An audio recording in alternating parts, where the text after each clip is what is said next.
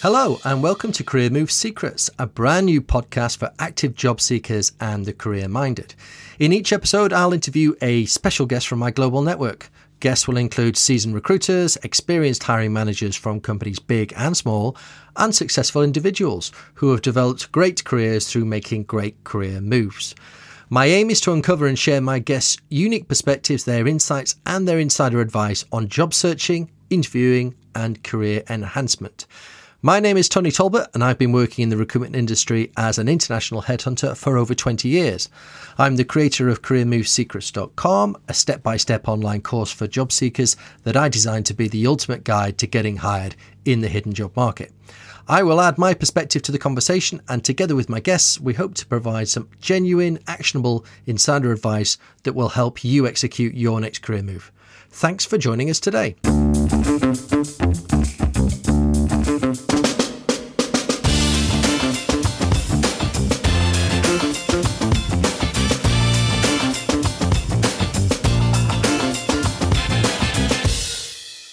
Okay, so this is episode two. And again, I'm speaking to a seasoned recruiter, this time an individual who is the group director of a, an international search business that is private equity backed. Hello, Andy Preston.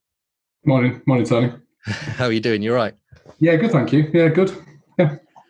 Obviously, we're in the middle of this lockdown. I think we're now, what, are we four weeks, five weeks in? Yeah, it feels four, four to five weeks now for us, yeah.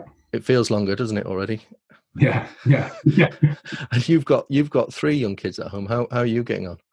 Yeah, uh, that's probably the most challenging thing for for me. Um, balancing schoolwork, uh, a wife that's not a teacher, um, just the distractions that come from the day to day. That when they're in the house, kind of running around, I'm quite enjoying a slightly different pace of start to the day. Can't, I can't. hide the fact that I don't miss my commute, don't miss the school run.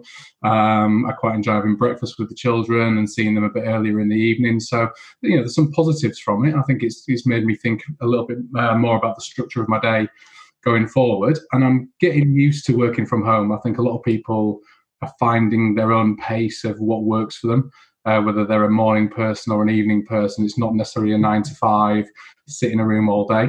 Uh, which is probably better for me. So I have plenty of breaks during the day and I click in when I need to. So yeah, I'm getting used to the new normal. Um, and I think most of the guys who work for me, whether they are single guys in flats in Leeds or, you know, family people, they're uh, they're getting used to their own pace. So yeah, it's it's all right, actually.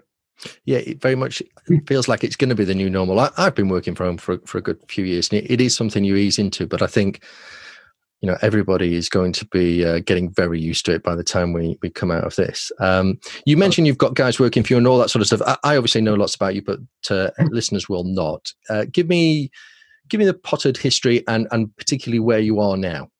Yeah, sure. Um, I fell into recruitment in year two thousand, uh, having graduated from Leeds Metropolitan University with a business degree.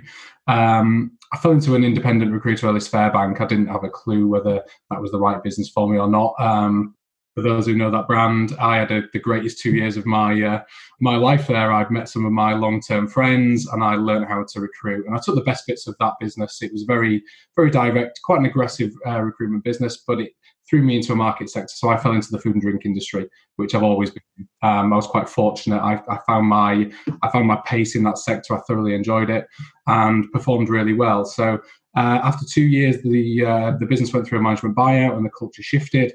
And I set up a business called seven H R with six other colleagues. Uh, that was relatively successful. We were very much a specialist within the consumer sector, both retail and uh, F M C G, so food and drink manufacturing. And that was primarily U K, although we did have a, a Polish office, um, which we established, which was quite a move at that time. Um, I did that until two thousand five, and I moved on. I moved on to um, to join a, a couple of ex-colleagues who set up a group of businesses, and they were looking to publish a new brand. So I set up a new brand, uh, which again was a startup, you know, brand new desk, and created a team from scratch. That was in two thousand five, and that ran really for the next nine, ten years. Um, I established Penman, which became B W Penman, which eventually is now C S G, which is a, a global recruiter with multiple offices, both in the U K, but also uh, Dubai and, and Sydney, uh, which I established. So that was a really, a really growth part of my career where we we moved from very much U K-centric recruitment within one sector to multiple sectors.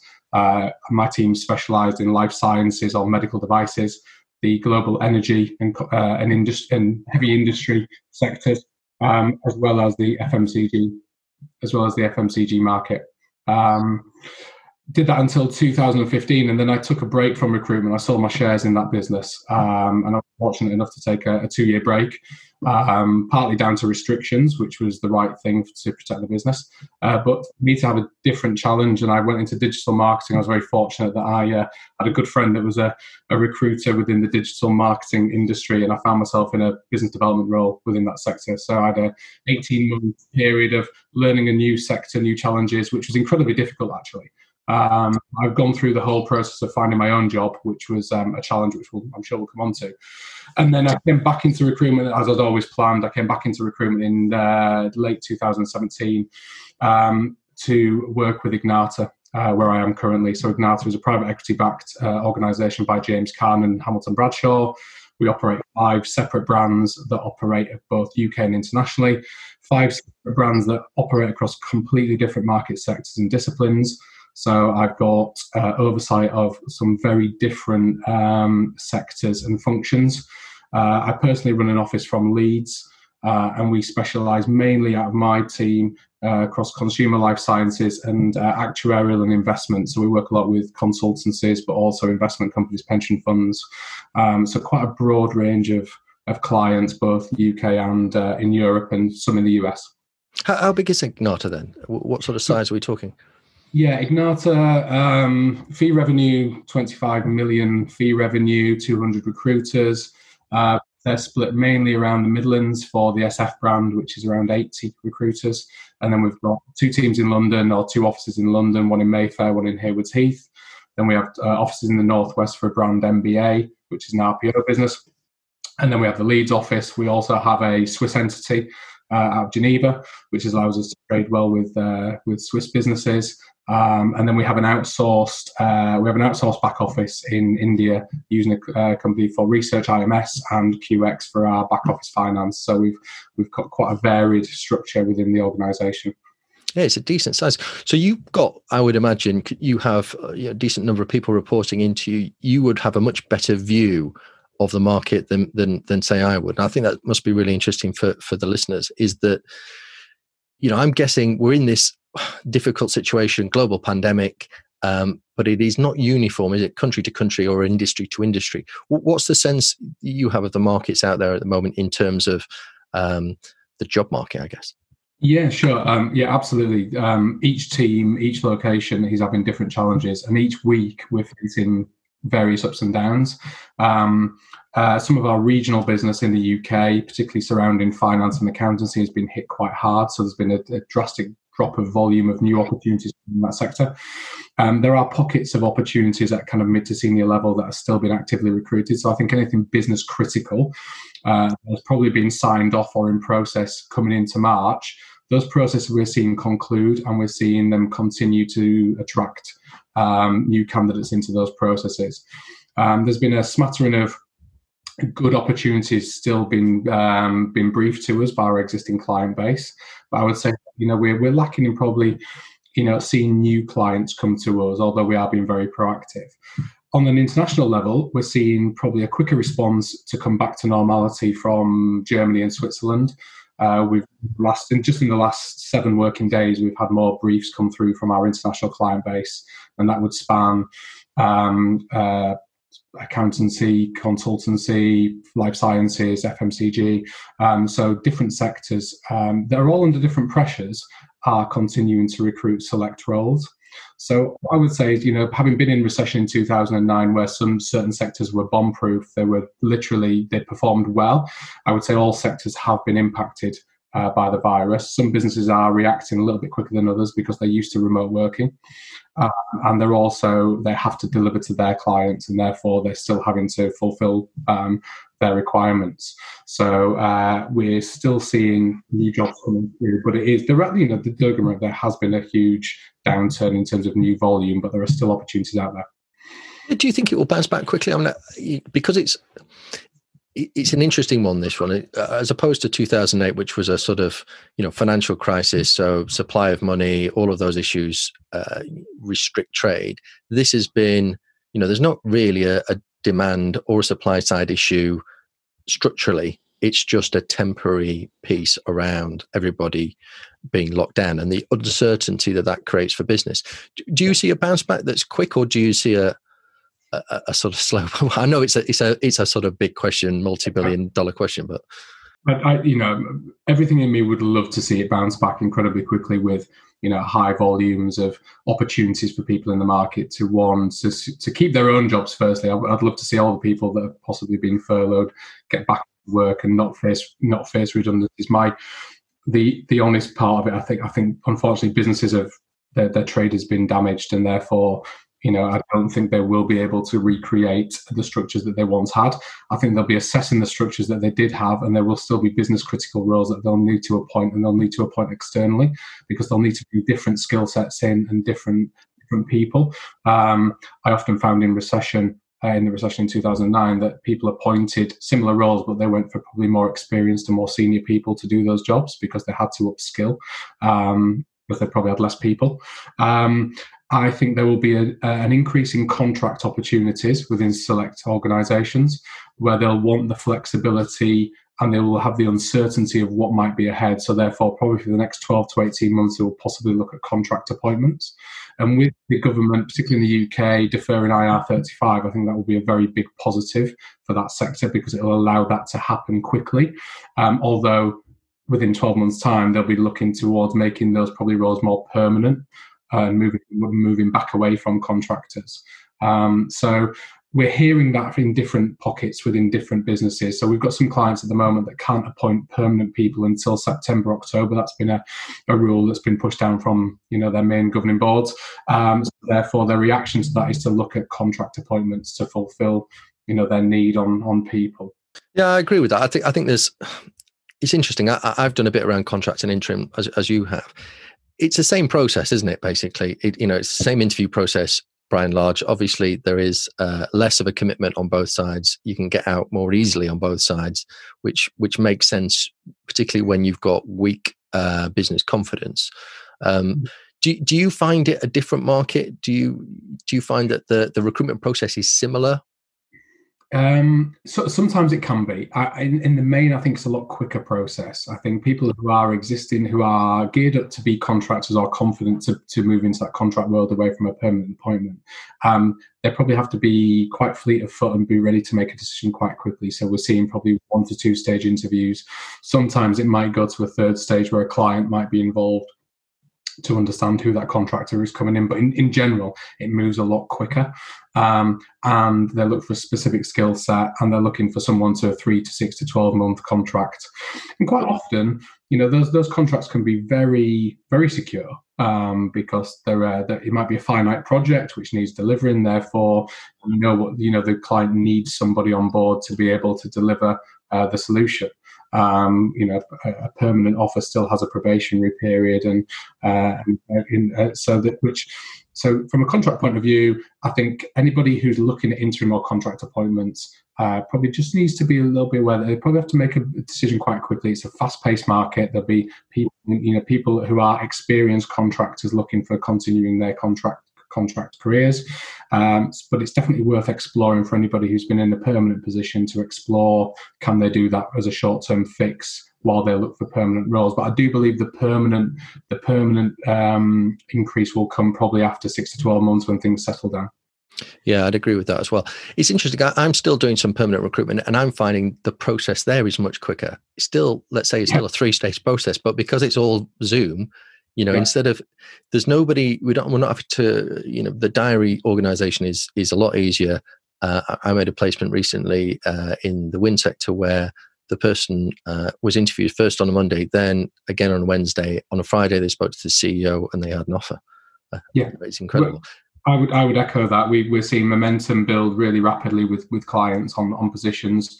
You know, people are more available. They can commit to it. They're not traveling. They're not uh, they're not in meetings, in work. Therefore, they can section off time to to organise. And businesses are getting used to making decisions remotely using online and virtual tools, and maybe a little bit more rigour in terms of their assessment process. But ultimately, I think if they're confident, they can make those assessments. But also, if the candidate's confident, we're we're finding that sometimes candidates at final stages, it's as much as a, a, a decision for those to commit to a, an opportunity. I've just we, I've just spoken to one of my clients in the consumer sector where they've made four offers in the last week, and none of those people have seen the office environment or the facility that they'll be working in, and they felt that that would be a, a negative in the process. But all the candidates have been very confident in making sure that they've done the due diligence, they've asked the right questions, and they're, they're going in there with their eyes open, and they've, they've gathered enough information to make a decision for their careers. So I think it's, it's on both sides that it can work. It can work well. There's a few. There's a little bit of risk, but in the main, I think it can move processes forward quickly, which mm. is good.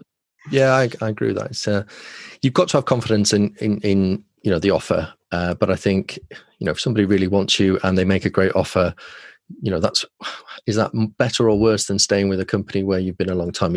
Everyone has to make their own decision, but uh, certainly I think there's going to be a lot of people out there in the market. The, the, it's going to be a buyer's market moving forward, which I don't think it has been for a, a couple of years, you know. No, I, I agree. I think it's going to be highly competitive. Um, it doesn't mean that that means that clients will be uh, expecting something cheaper or to people to reduce salaries or to reduce uh, what they're expecting to come and do a job. I think, you know, for anybody who's who's experienced and has a track record, they'll still be able to maintain, you know, where they were in their careers. I think there will be an influx of, I think there'll be an influx of active candidates because there'll be uncertainty. Therefore, there will be people available. Um, there'll also be people who are in secure roles that are still exploring opportunities in, in, you know, for their careers. I think that's going to be less so because they'll probably want a period of stability to understand, you know, where their current business is. But yeah, I think it will be a, a slightly more competitive market for each position. Um, so it's around gearing yourself up for that as a candidate and making sure you're doing everything possible to, you know, to go into that battle uh, and hopefully come out the other side with an offer. Um, what are those things then? What, what makes a good candidate in your view? I think a good – interesting, that's a question clients have often asked me for the last twenty years. I think a good candidate can articulate what they do incredibly effectively without being asked too many questions. Agreed. But equally, without, but equally without spending half an hour talking through a C V. I'd always speak to my candidates and ask them to articulate their background probably within the first two to three minutes around their previous previous careers, and then focus on their last two years or last two roles and what they've done and how they've been accountable and what they've delivered. So I think it's about understanding your own background and Couldn't agree more. your own strengths and weaknesses. Um, and everyone does have strengths and everyone does have weaknesses. So being able to understand and articulate those is, is really key.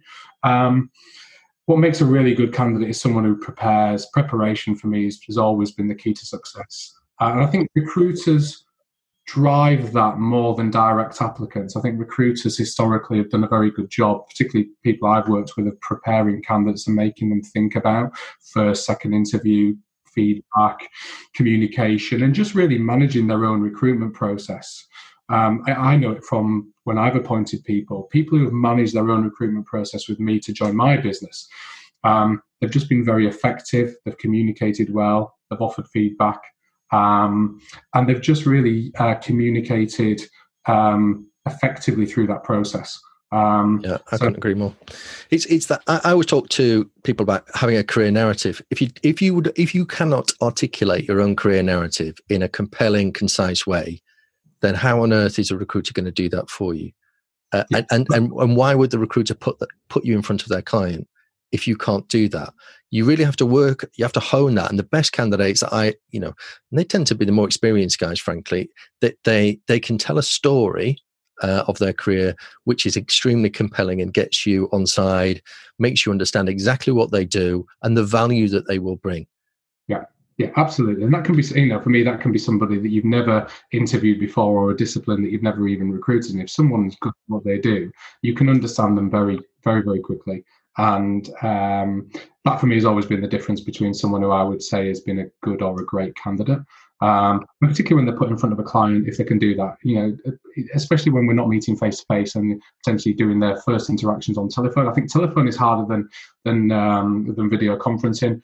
Video conferencing, I think, is gives a bit more of a, a bit more of a personality, a bit more eye contact, a bit more, you know, do you, are you getting to know that person? But still, telephone interviews are being used. I think telephone interviews are one that people underprepare for, and I think that's a, that's a key that is equally, we need to be equally engaging on the phone as you do on uh, on a video conference.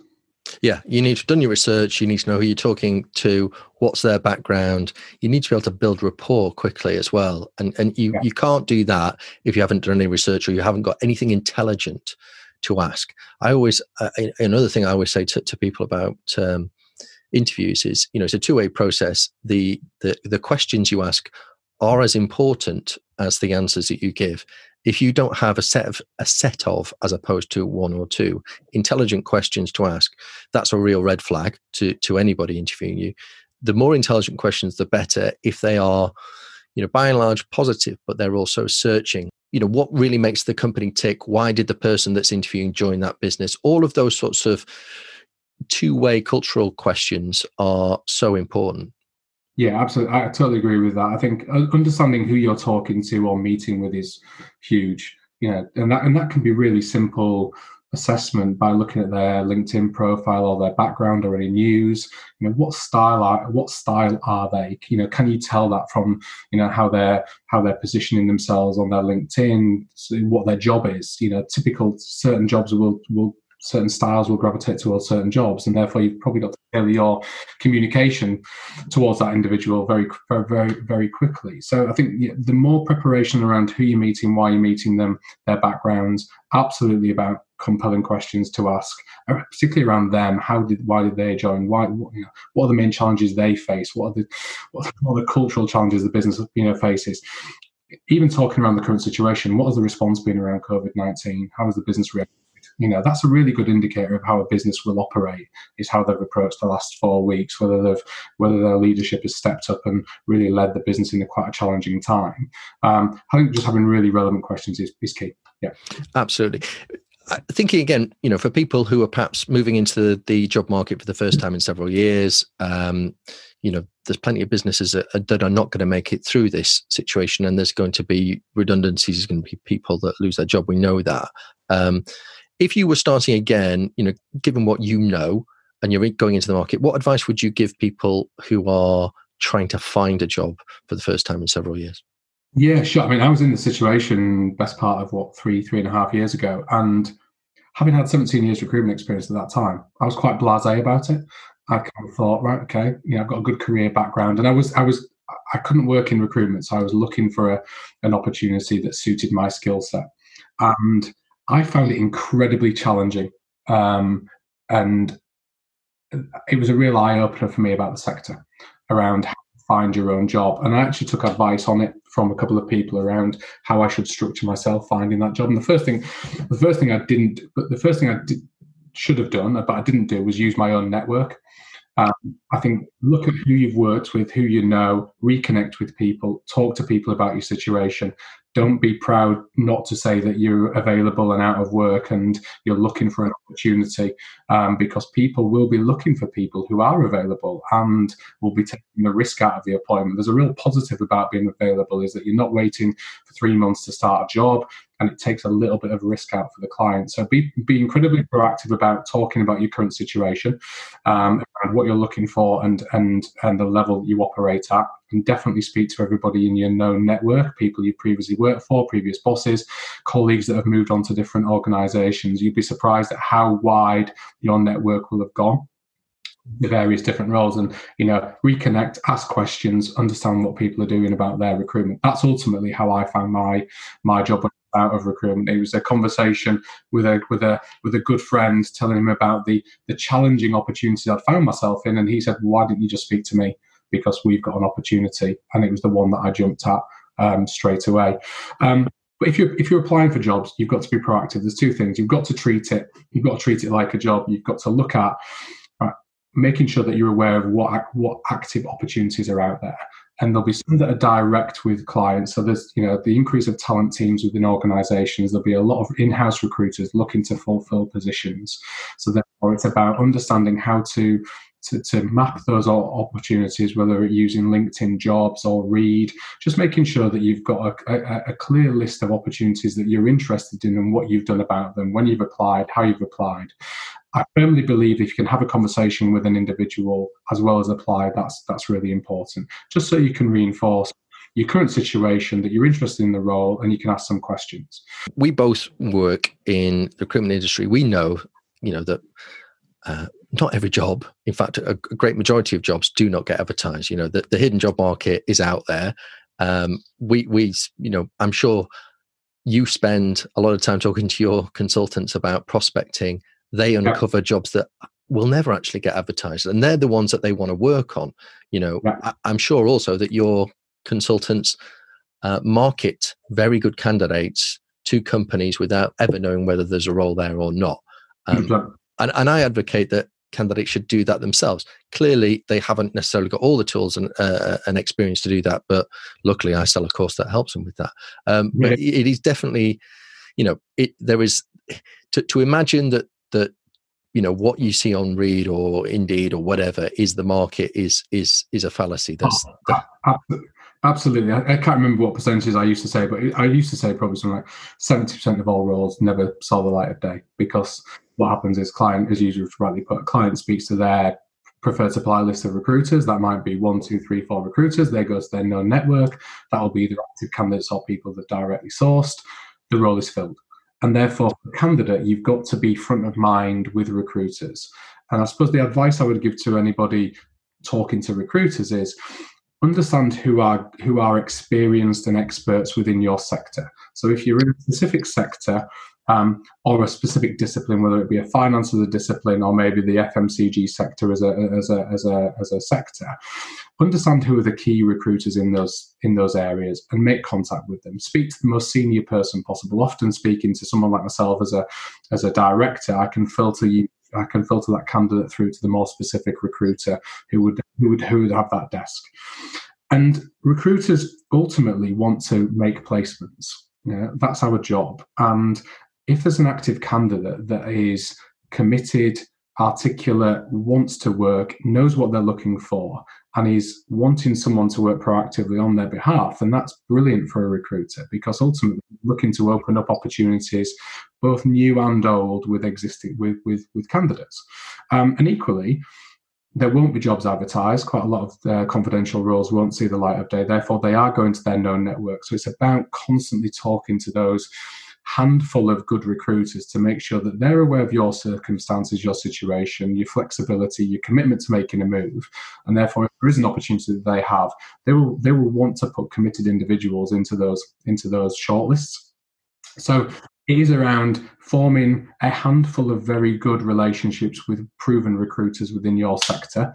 Um, there will be jobs that come up with people you don't know, and I think it's worth it's always worth applying, but having a conversation first with those recruiters to understand their experience, but also to control what they do for you. Um, I think control, understanding who is being proactive and who's not being proactive uh, is important. So if you've got a handful of people who are making calls on your behalf as a candidate, then make sure that you know what they're doing for you and ask for feedback, ask for updates. And any proven recruiter will be able to do that. They will have a handful of clients they can put candidates forward for immediately, and others they will look to generate new new opportunities and new new clients through. So uh, it is a bit of a, a minefield at first. I think with a little bit of research, you can begin to kind of eke out who are the recruiters you should want to partner with and uh, and work with. It can be a massively effective strategy if you get a good recruiter or two or three working on your behalf. But you have to be, you, you can think of it as reverse search, because, you know, what we do, we try and hit a bullseye. You know, that's what we do. Whether if we've got a, if we've got a brief, we try and match the individuals that we're going to put forward to that brief uh, as best as we possibly can. Um, on the reverse side, if you work with a um, a recruiter and you're looking for a job, he needs to know what you're looking for. I think too often candidates edge their bets. They they they stay broad and open, and, you know, suggest their their their you know, open to lots of different opportunities. That's no good to a recruiter, because realistically, they're going to make something in the region of ten calls or approaches on your behalf. So you, you need to be razor, you know, sharp and focused in what you want them to do. Give them a clear, identifiable brief. If you do that, they and, and the ammunition um, to to to look like a good candidate. So, you know, a great C V, a good career narrative, a, a, a personal value proposition, um, a, an understanding of how that uh, personal value proposition uh, can be demonstrated in the metrics that you have delivered for other companies in the past. If you can do those things and give them a clear, defined brief, they can go off and attack the market for you in a very proactive way. Um, yes. But you've got to understand that that's how it works. Yeah, totally, totally agree. I think I'd say, I think there are candidates that I've spoken to the last twenty years totally understand that. You know, I've had conversations in the last week with people who've come to me and said, you know, I know the process. Look, here's where I am now. Here's my update. This is who I'm interested in. This is what I've done already. Can you help me? And it just makes recruiters recruiters' life very easy. And, you know, as I say, recruiters want to place people. Recruiters want to open up opportunities for, for quality individuals. So the more information that can be given to the recruiter and that and, and that relationship builds, um, uh, the easier it is. Um, and you work harder on their behalf. I, you know, again, I think people new to the market uh, don't necessarily always understand. The recruiter, when he's when he's marketing you, is working at risk. They are looking for a fee at the back end, and you've got to, if you like, you've got to be very, very choosy about who you're going to work with uh, as a candidate. You've got to have total confidence uh, and exclusivity over a number, of, either a market sector or a number of companies, and then you've got to work together on the process of putting that uh, that offer together to to that client. If if you can do that, it works great. If you tell uh, an, a recruiter up front that you're willing to do that, then they are much more likely to pick you ahead of the next five or ten candidates that they've looked at that day that haven't given them a clear steer or any of the supporting information. Oh yeah, absolutely, absolutely. As I say, you know, rec- recruiters, you know, they they have to prioritise their work sometimes, and sometimes they are client-led, and they can't they can't respond to every email or every application. Therefore, they sometimes do have to just make a, a quick judgment based on a relationship they have already with an established candidate or uh, someone that they've known from one, two years ago. Um, so yeah, it's about making sure that you kind of, you know, in the right way, get that information forward to a recruiter, and then follow it up and build that relationship. If you can have a, you know, face-to-face meeting with them or a video conference. Andy, that's great. Thank you very much. Is there anything that you want to tell um, listeners in terms of the companies that you work uh, that are in your group and how they might contact them? Yeah, sure. By, by all means, use my email, which is a preston at ignata dot com. Um, I can filter any C Vs down to the various brands or businesses. Particularly, uh, our strengths are finance and accountancy, both in the U K and some in Europe. Uh, intellectual property and legal counsel under our Adamson Partners brand. Uh, we do... Uh, a lot of recruitment within financial services at all levels. That's under M B A. Uh, and my team specialise in life sciences, F M C G and actuarial and investments. And that's again in U K, Switzerland, Germany, and both contract and permanent. So if there's anybody who does need any advice or direction, I can filter those C Vs down to the various people within our organisation. That's great, Andy. Thank you very much for your time today. No problem. Thank you. All the best. Take care. So there we have it. I think another very, very successful uh, podcast and some great advice there from Andy Preston, who really understands what you need to do to be an effective candidate and to get your message across, uh, particularly actually in difficult times like a recession. So uh, again, if you're interested in finding out how you might go about your job search, please do go to my site, w w w dot career move secrets dot com. And seek out the free job search masterclass, which will give you a video-based interpretation of all the things that we've discussed here, really how you might go about finding your next role in the hidden job market. And indeed, if you think this was a good podcast and you'd like to hear more, please do subscribe, as I will bring you more insider career move advice in the very next podcast.